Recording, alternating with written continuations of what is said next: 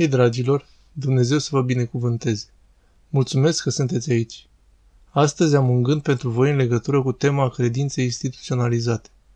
Ca preot în biserică, în ultimii 30 de ani am auzit multe opinii pe această temă de la oamenii care sunt supărați în legătură cu religia lor și abandonează angajamentele și promisiunile lor către Dumnezeu de a-și practica credința.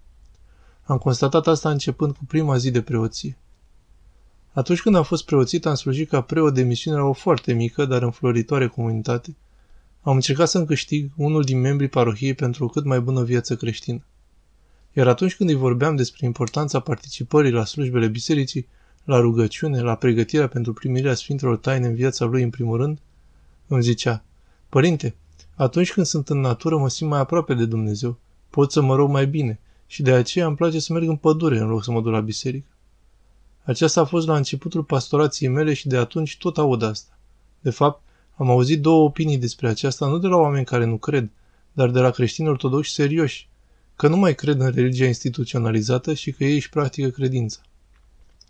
Am auzit asta de două ori într-o singură săptămână și evident că după trei decenii de când am fost preoțit, această scuză grotescă de a abandona promisiunile sacre către Dumnezeu, de a ne practica credința în biserică, nu și-a pierdut vigoare și este în continuare văzută ca un fel de justificare pentru a nu participa la viața comunității, a vieții liturgice din biserică și a nu rămâne credincios până la sfârșit și care este un obiectiv atât de mare pentru orice creștin. De fapt, toate religiile tradiționale, toate religiile semnificative din istoria lumii au fost foarte instituționalizate. Nu a existat un lucru asemănător cu acela de a fi existat vreo religie influentă care să nu fi fost instituționalizată. Cu siguranță, acea unică și adevărată religie descoperită de Dumnezeu să mântuiască neamul omenesc și să răscumpere Universul este foarte instituționalizată. De fapt, așa cum vedem în Vechiul Testament, a existat o puternică instituție bisericească formată din preoți și leviți, ale căror responsabilități erau descrise în amănunt, cu răspunderi pe mai multe nivele, cu jertfe, proceduri cum să se facă slujbele, numirea de citeți și cântăreți. În Vechiul Testament, Credința evreiască revelată de Dumnezeu prin Moise, organizată sub regele David și de profeți până la mici detalii, a fost instituționalizată. De fapt, Domnului nostru Iisus Hristos însuși i-a plăcut să se roage în natură Tatălui Său, îi plăcea să se retragă pe vârfurile munților, să se roage în grădini și cu toate acestea a participat direct și cu credință la activitatea bisericii instituționalizate, atât în sinagogă cât și în templu. A fost credincios în timpul copilăriei sale, în fiecare sâmbătă, participând la slujbele din sinagogă și a ținut toate sărbătorile ca un bun credincios și ca un adevărat servitor. Iar atunci când Domnul nostru Isus Hristos, în plenitudinea preoției sale, s-a dedicat mântuirii noastre, modul de rugăciune al creștinilor a fost descoperit apostolilor săi. De asemenea, acesta a dat creștinilor instrucțiuni amănunțite despre biserică.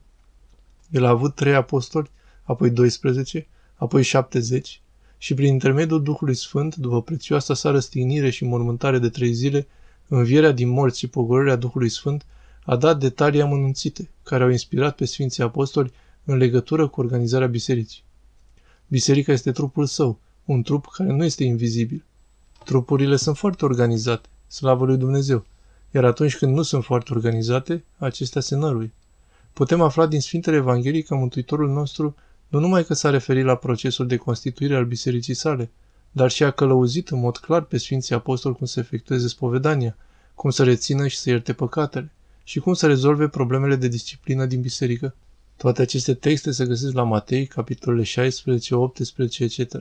Iar apoi, mergând la faptele apostolilor, vedem continuarea acestora prin preoțirea diaconilor care urmau să-i ajute pe apostoli, trăind viața lor în jurul rugăciunii, a slujirii poporului prin delegarea multor acte de caritate către diaconi.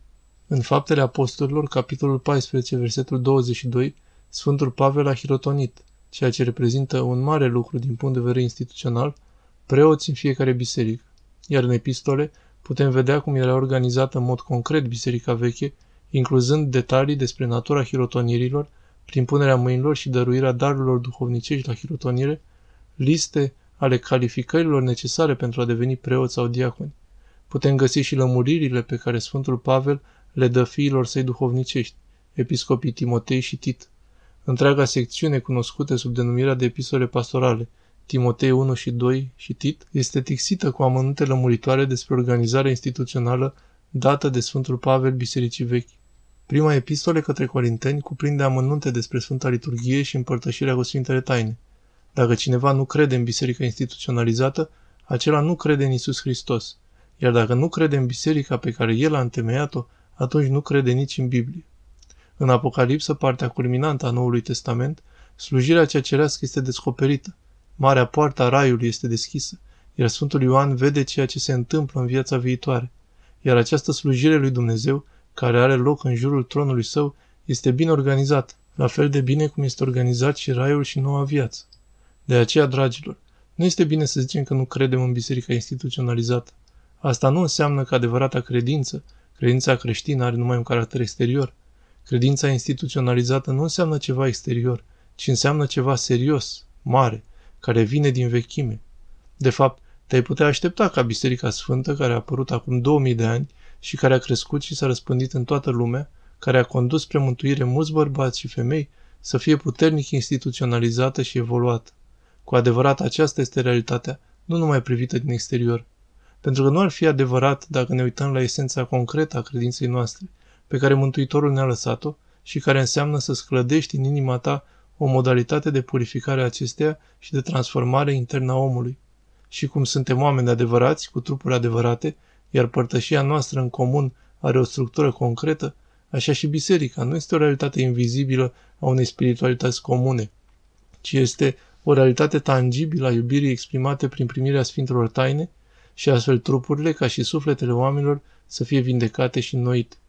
De obicei, oamenii spun că nu cred în biserica instituționalizată pentru că întrucâtva aceștia au avut de suferit din partea unora din biserică.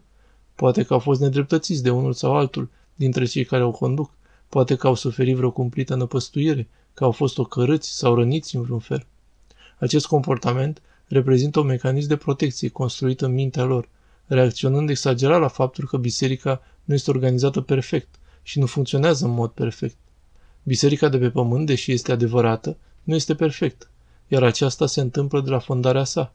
Dacă ne vom uita în faptele apostolilor, vom găsi multe referiri la traumele prin care Sfinții Apostoli au trecut, la început în îndrumarea bisericii. Dar aceștia nu au îngăduit oamenilor să zică nu cred în biserica instituționalizată pe care Sfinții Apostoli au instituit-o din ascultare pentru Hristos. Dacă te separi de comunitate și de biserică, te vei separa de Hristos. Acei care au primit pe apostoli au primit pe Hristos, iar cei care au respins pe apostoli l-au respins pe Hristos. Deci aceasta este încurajarea mea. Dacă ți-a venit gândul acela de a nu crede în credința instituționalizată, refuză-l. Bineînțeles că crezi în aceasta dacă ești creștin, iar dacă ai suferit, nu te lăsa să reacționezi exagerat. În schimb, investește mai mult în biserică, contribuie mai mult la acele instituții rânduite ale sale din toată inima și cu tot trupul. Contribuie mai mult la sănătatea bisericii printr-o mai mare contribuție la integritatea trupului lui Hristos. În mod absolut credem în asta și iubim biserica instituționalizată pe care Preasfânta Treime a lăsat-o moștenire oamenilor ca spațiu în biserica împărtășirii cu el.